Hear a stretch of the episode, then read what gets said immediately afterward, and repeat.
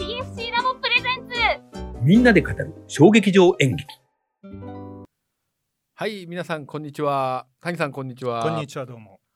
えーみんなで語る小劇場演劇のお時間です。えー私が MC を務める山下です。えーそしてポッドキャスターのえー、谷と申します。よろしくお願いいたします。はい谷さん今月もよろしくお願いします。ははい。いお願いします。じゃあ、えー、トーク新社で一番お芝居を見ている、えー谷さんの感激日記ということで、えー谷さんの感激日記2022年、えー3月ということで、えー3月はですね、えー13本見ようと思ったけど1本がちょっと事情があって、えー上演ができなくなりまして、えー合計12本ですね。はい、そうです。えーということで、えー12本どんなものを見たかというとですねはい、え1本目、えーラビットホール、えーカート神奈川芸術えー劇場大スタジオ」と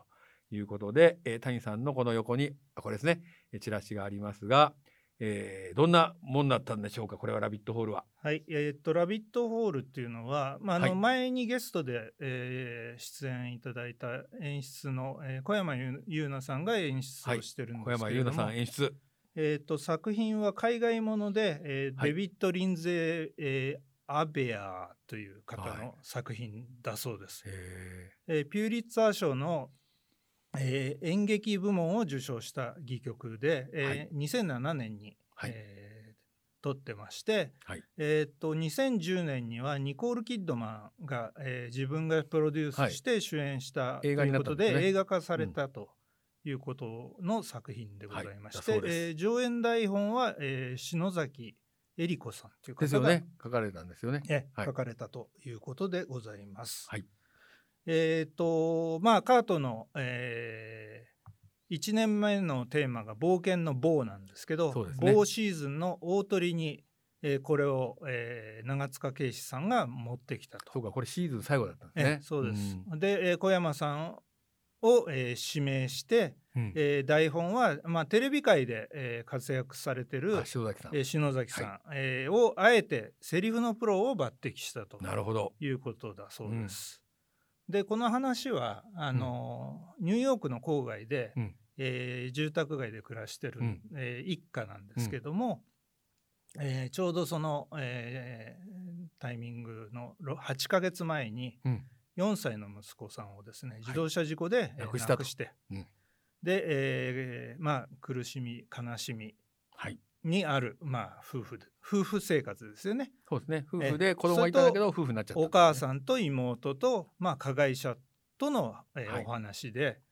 えー入ってこのスタ大スタジオに入ってびっくりしたのが上につられた、えー造作物、子供部屋。えー子供部屋のベッドを中心とした、えーものがございまして、まあ、それがある意味、えーもう元も元の芝居もそうなのかどうなのかは分からないです。これはまあ小山さんとか美術面白かったですね。あれえー発案なのか、えーちょっとわからないですけれども、えー主演が、えー奥さん役が小島ひじりさんですそうよです。ね小。島ひじりさんです。はい。で、えー僕は全然知らなかったんですけど、えー旦那様が、えー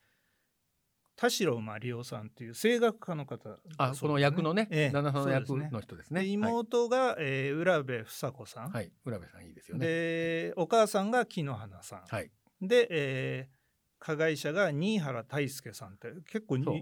人気な方あそうなんらですしかいですね。そのえー今谷さん加害者って言ったのはその息子をそうです。引いてしまっ引いた人なんてでしますう、自ね。自動車事故でですね、あの引いてしまったということで、そうです。でもうほん本当に 5, 5人の、まあ、5人が全員っていうことじゃないんですけど、えー会話が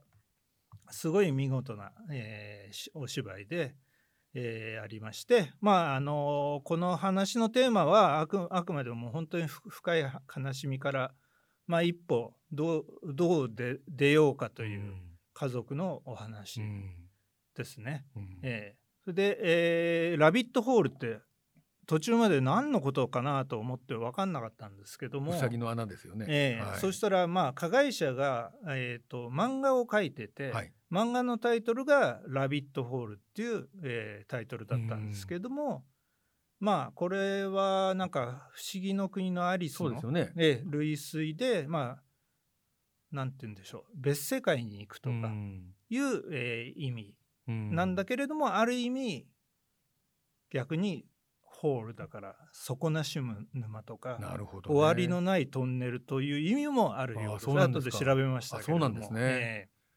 そうか。だから一回事故を起こして、やっぱり罪をもう一生つ背負っていかないといけないみたいそうなで話すねもあんのかな。ええあえーそうそこら辺は結構深い意味があっうてんそそれで多分アメリカですごい受けてるなるほんじどゃねないですかねこの作品を受けたんじゃないかなと思いますう。んでたまたまそんなこともあって、えー私ここの日はカートなんで、はい車で行ったんですけど、はい。えーちゃんと安全運事故に気を転つけ でて。あの帰りましたでちなみにこれこれもですねコロナの影響で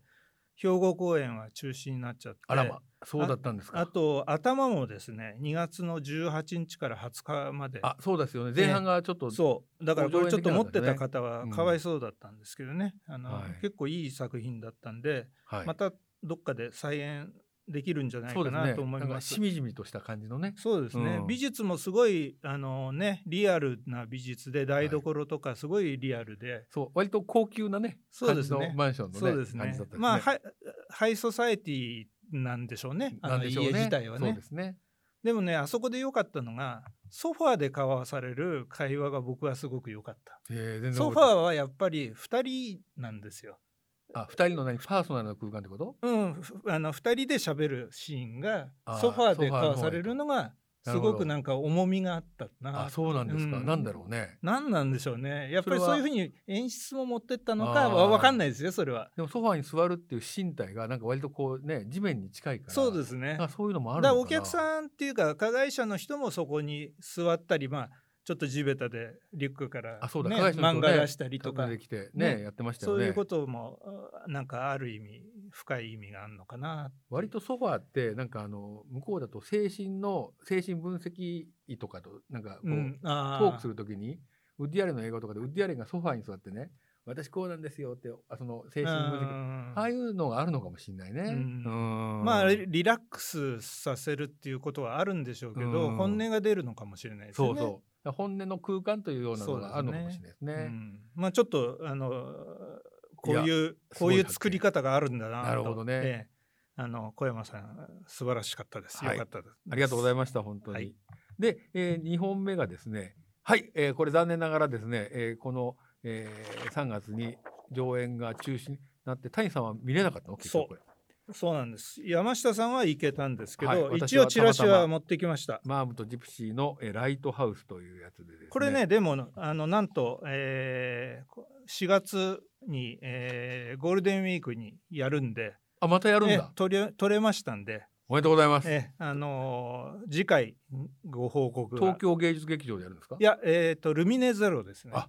さすがですね、ええおしゃれ空間でちゃんとおしゃれなところ でこの東大のお話をそう。ということでじゃあこれは、まあ、これはだからえーと次回説明は次回、はい、ええじゃあきちっとできるじゃとあちょっと思います。えー、と次行きましょうはい。えー、と2本目が「カラスマストロークロック×五色劇場五色劇場です新ね。平和」というですね、なんかパチンコ屋さんみたいな名前ですけ ど、え全然こんばんは違いますああ全然違うんだえ見てなえいこからのこれを見てください。このチあ ラあシを。全然違うじゃないですか新 そん平な和こと言っちゃこっダちメのですよ。こっちのあれなんだ、えー、と原爆ドームじゃないですかこれはそうです。ね失礼しましたで、これ新しい平和ってことかこれね、僕すこんな体験う芝居見て初めてなんですけど、どんな体験ですかアゴラ劇場であまあ当然アゴラ会員で見たんですけど、会終わったと時にまず係の人にうん「脚本が欲しいんです」って言ったんですうよ、んだから自分の中でも咀嚼しきれてなないんですよねまだこれあきちそうっなとんだ僕喋れる自信はないんですけあどなんも、かでもインパクトがあったんだ、うんあー、それなるでほどどういうえやっつとまずそ,、えーそれで普通アゴラで終わると、うん僕急いで早足で帰るん です、なんでうん、だから早くご飯を家で食べるそうそうそう、食べるからっていうの、のもあって、早足で帰るしで自分の最寄り駅から家に帰る時も早足になるんですよ、あごらに行くと、うん、でもねなるほどこの日だけはなんか後ろ髪引かれるようにうんすごいね、遅くなっちゃったんです本当ムーンウォークで後ろに下がってたりしてたいやそれはないんですけそれはどないちゃんと家にはついたどり着いたんですけど、それだけねうなんか僕の心をある意味捕まえたとそうわしづかみに何引力がさ働れいてるたっていうのはね本当に初めてです、ね、それはなぜですかいやこの芝居の素晴らしさなんでしょうね。それななんだと思いますわかんないこれははね、いやだからある意味これすごい時間かけて作ってる作品なんですよね。ねでまあ再演らしいんですけども、あのカラスマストロークロックってみご覧になった見たことないですないですか、うんあの京都のえっ、とあきカラスマやからね、あうん京都やね近近代なんだよなあの八木沼さんっていう方が作演出なんですけあど近畿大学なんえですーか、近畿大学なんですけどうね。それで、えーっとそこの在籍中のメンバーで、うんえー設立して、うんえーっと京京都中心でやってると。うんうんで、えーっと10去年あだから19年だから、うんみ3年前か、うんうんに、えーっとふ福岡と広島で上演されたらしいんですね。で今回は京都京都東京なぜか宮崎広島はいや広島はちょっと直接的すぎるのかもしれないあーなるですね。ほどねそれは分かんないですあー。理由は分かんないんですけど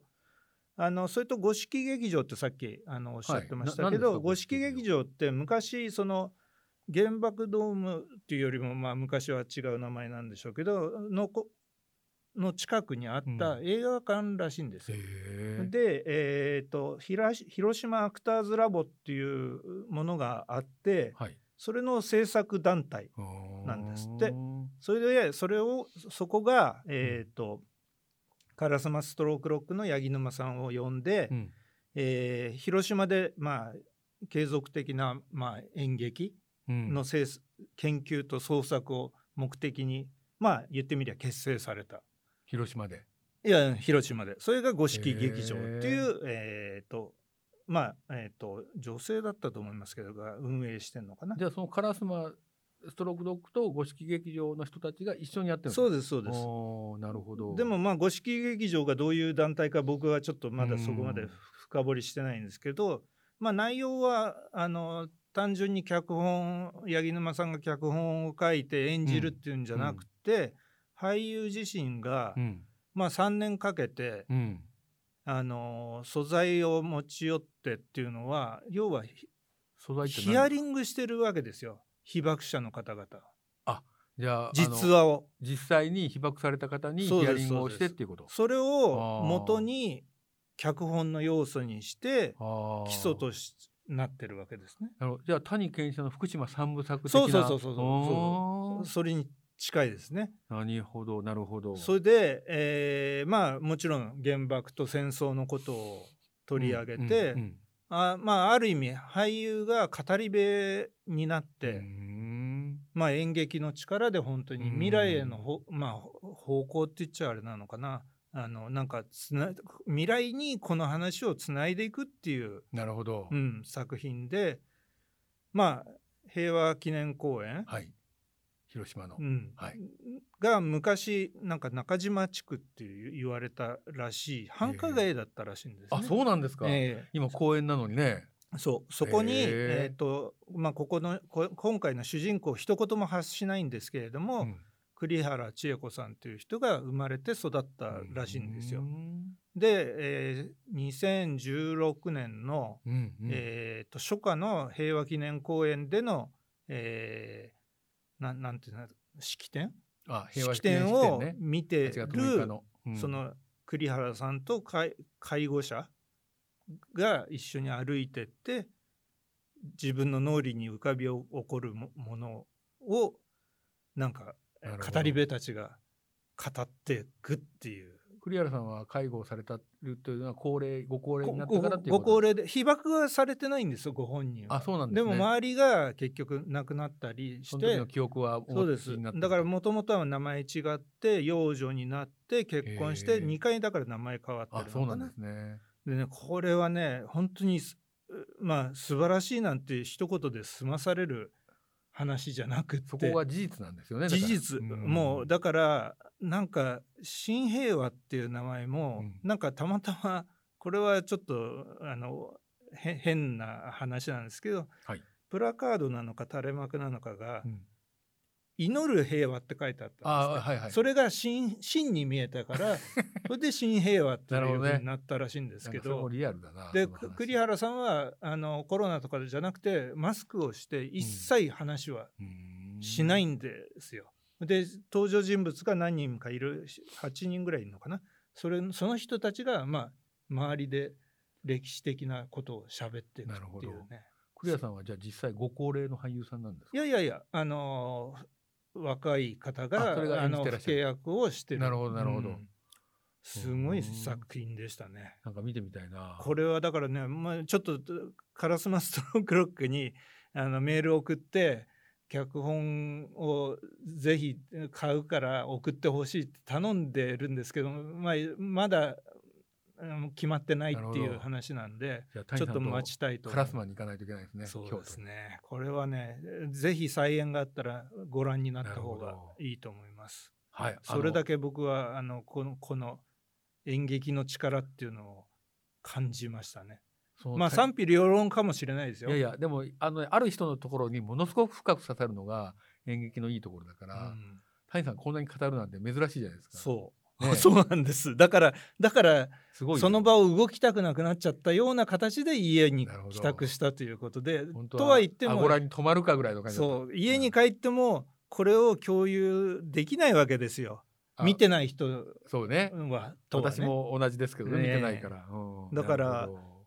ど本当にそういう意味ではね、すうん、ちょっとお重い重いって言っちゃあれだけど一その日はすごい晩でしたね、なかなか寝つけなかったですよいやそれくらいのいい経験じゃないですか、ねえそれはね本当にこの演劇体験というですねそ稀有な演劇体験をされたということだういと思やますこれはね本当あのアゴラっていう狭い、ね、空間の中で、まあ、もちろん大きいとこがいいってことじゃなくてなんかすごいある意味密なうん圧倒的な力を感じ,、なるほどね感じましたね。谷さんがこれだけ言うの珍しいので、はいすごく注目したいと思いカまラすスマストロークロックなんかあったら、えーちょっと気はい気にしていただければと思います。ありがとうございますあのいろいろなね神話的なものとかもやる。あそうなんですか、へえ去年も本当はあの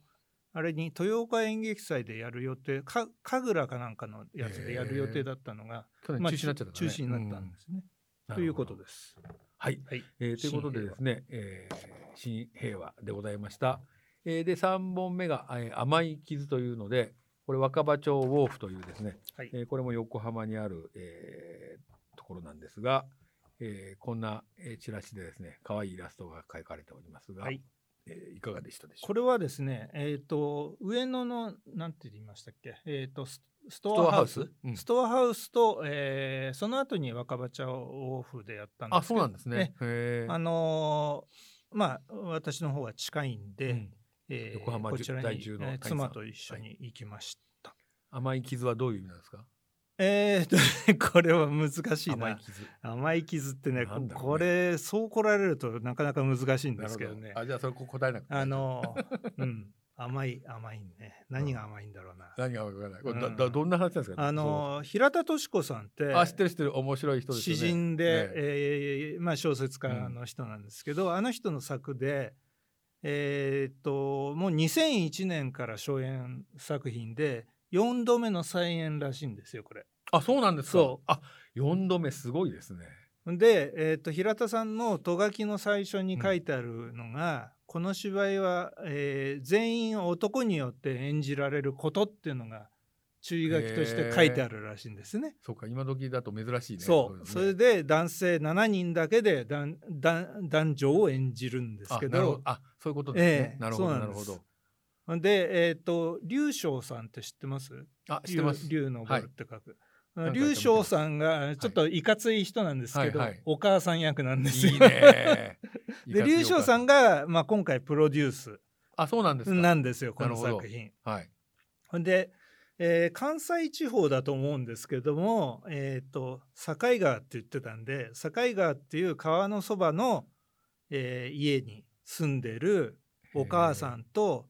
長男がえー瓜生、一成さんあウリュウさんえーねが病気がちで家にゴロゴロゴロゴロしてるはいはいはいと、えー次男と次男の妻、うんえー妻は誰だったかなうーんちょっと思い出せないけどこれはあれですか今の話うーん現代時代も今わから今今今今の話いうん今っていうかちょ、まあ、2000現年現代劇2000年前の話でしょうね現代ですね、でもねに2000年前後ってこと、そうほんで台風とかがあった後に川は荒れちゃったりとかいあーうまあ氾濫して家庭あ家族芸なんん、ですへねえ関西弁なんですかいや違います、あへえええで川と共になんか生きてるっていうう、んえー生活の中でいろんなことがまあ小さいことなんですけどお起きるんですよ、うんで、えーまあ言ってみれば中年とまあ老年なんて言っちゃ失礼だけど龍翔さんはね、えーもう本当にうその人たちがまあひなんて言うんだろう疲労と倦怠感みたいな感じで をにじませる劇なんですよ。どういういやとにかくね何瓜だそれ生瓜生さんがあ瓜生さんの長男役がもうとにかくサボりマンなんですよね、ね。ウリさんなんかそれ向いてそうですそねうそうそう本当にだからキャラクねターがあそんな感のそだそれがねちょちょっと変わった日じだも常んで、ねへえうん、これはねえ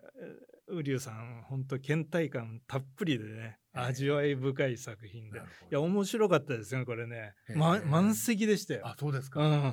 ん、やっぱりねすごいね想像以上に人が並んじゃってへー整理がつかなくなっちゃってあ劇場がそうもうさい最初なんか整理番号順とか言ってたんだなけんかど人気が出たなんか早いもん順にっなって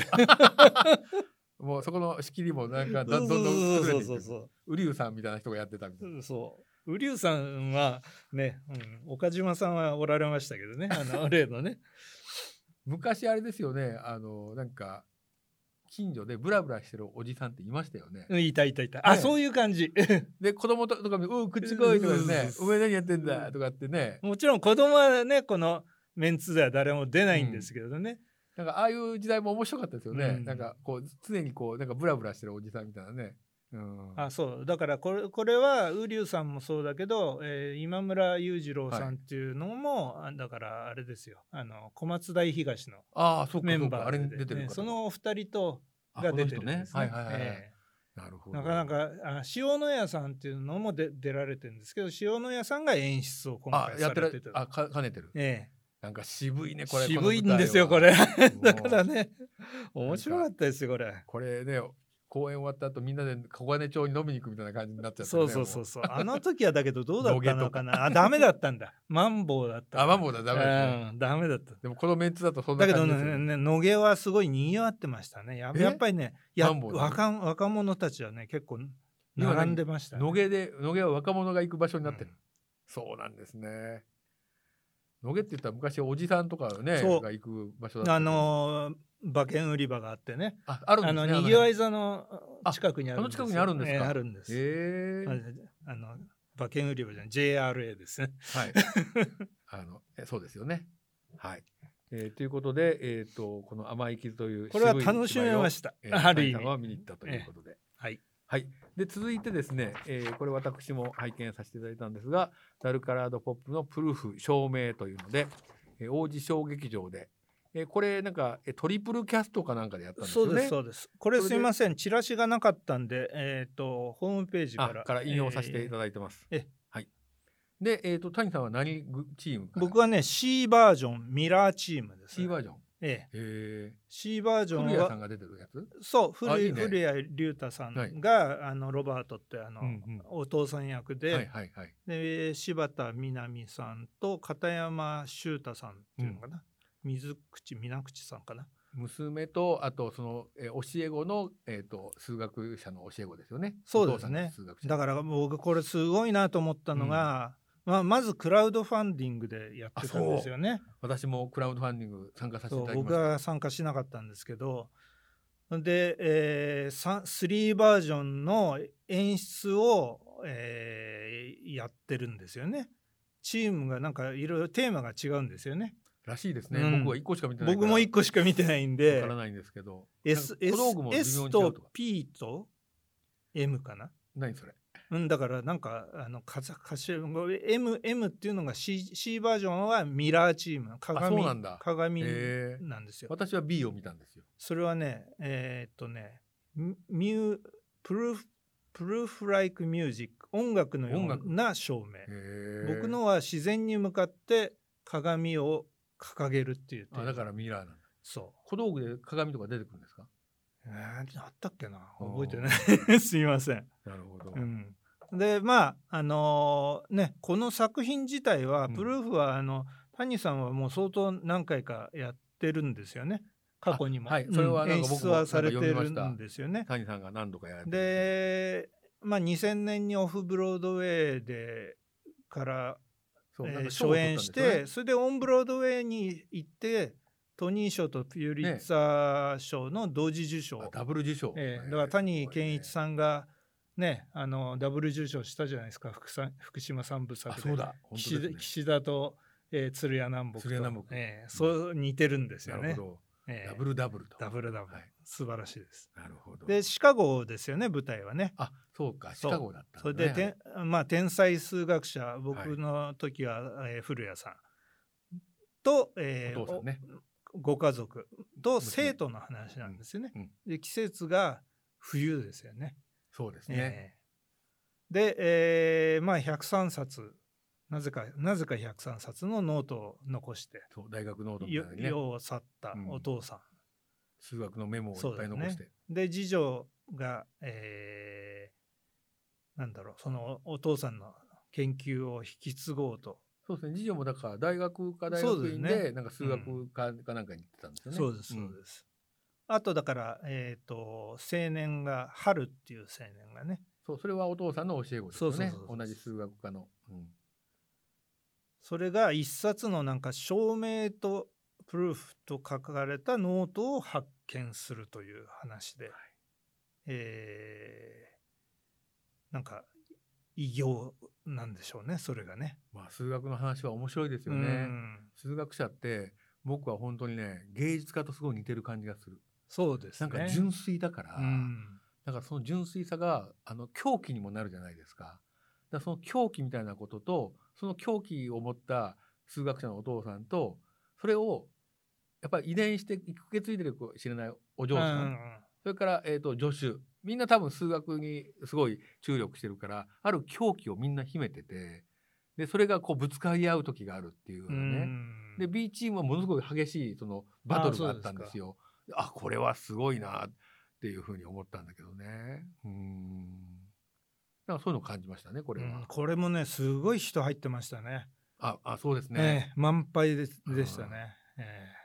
そう僕初めてだったんですよ王子小劇場あはそうなんですか。ええあんなとこだとは佐藤佐吉演劇祭のメッカですよ。ええええええだから、ええこ今年あ今月か今月2回行きまた別別に行きますけども、はい。ええちょうど佐藤佐吉演劇祭っていうのが3月から始まってるんですよそね。うそうですよええなんか最近あの若いねあの新進の劇団はあのいっぱいやってますよねここでやるの面白いのね、ええやってますよね。王子にねものすごい渋い居酒屋があるんですよ。あそうですか。ええ、あの日曜日とかい土曜日だったかな行くと2時ぐらいからみんな飲んでえるねマンボウも開けたので復活してると思いますが、ええーなるほど。あ中郷がまああるからあ中郷ぜ、ぜひ。だけどもう王子だからね、ええはい、っていうので、北トピアか。はい、はい。あのプルーフでした。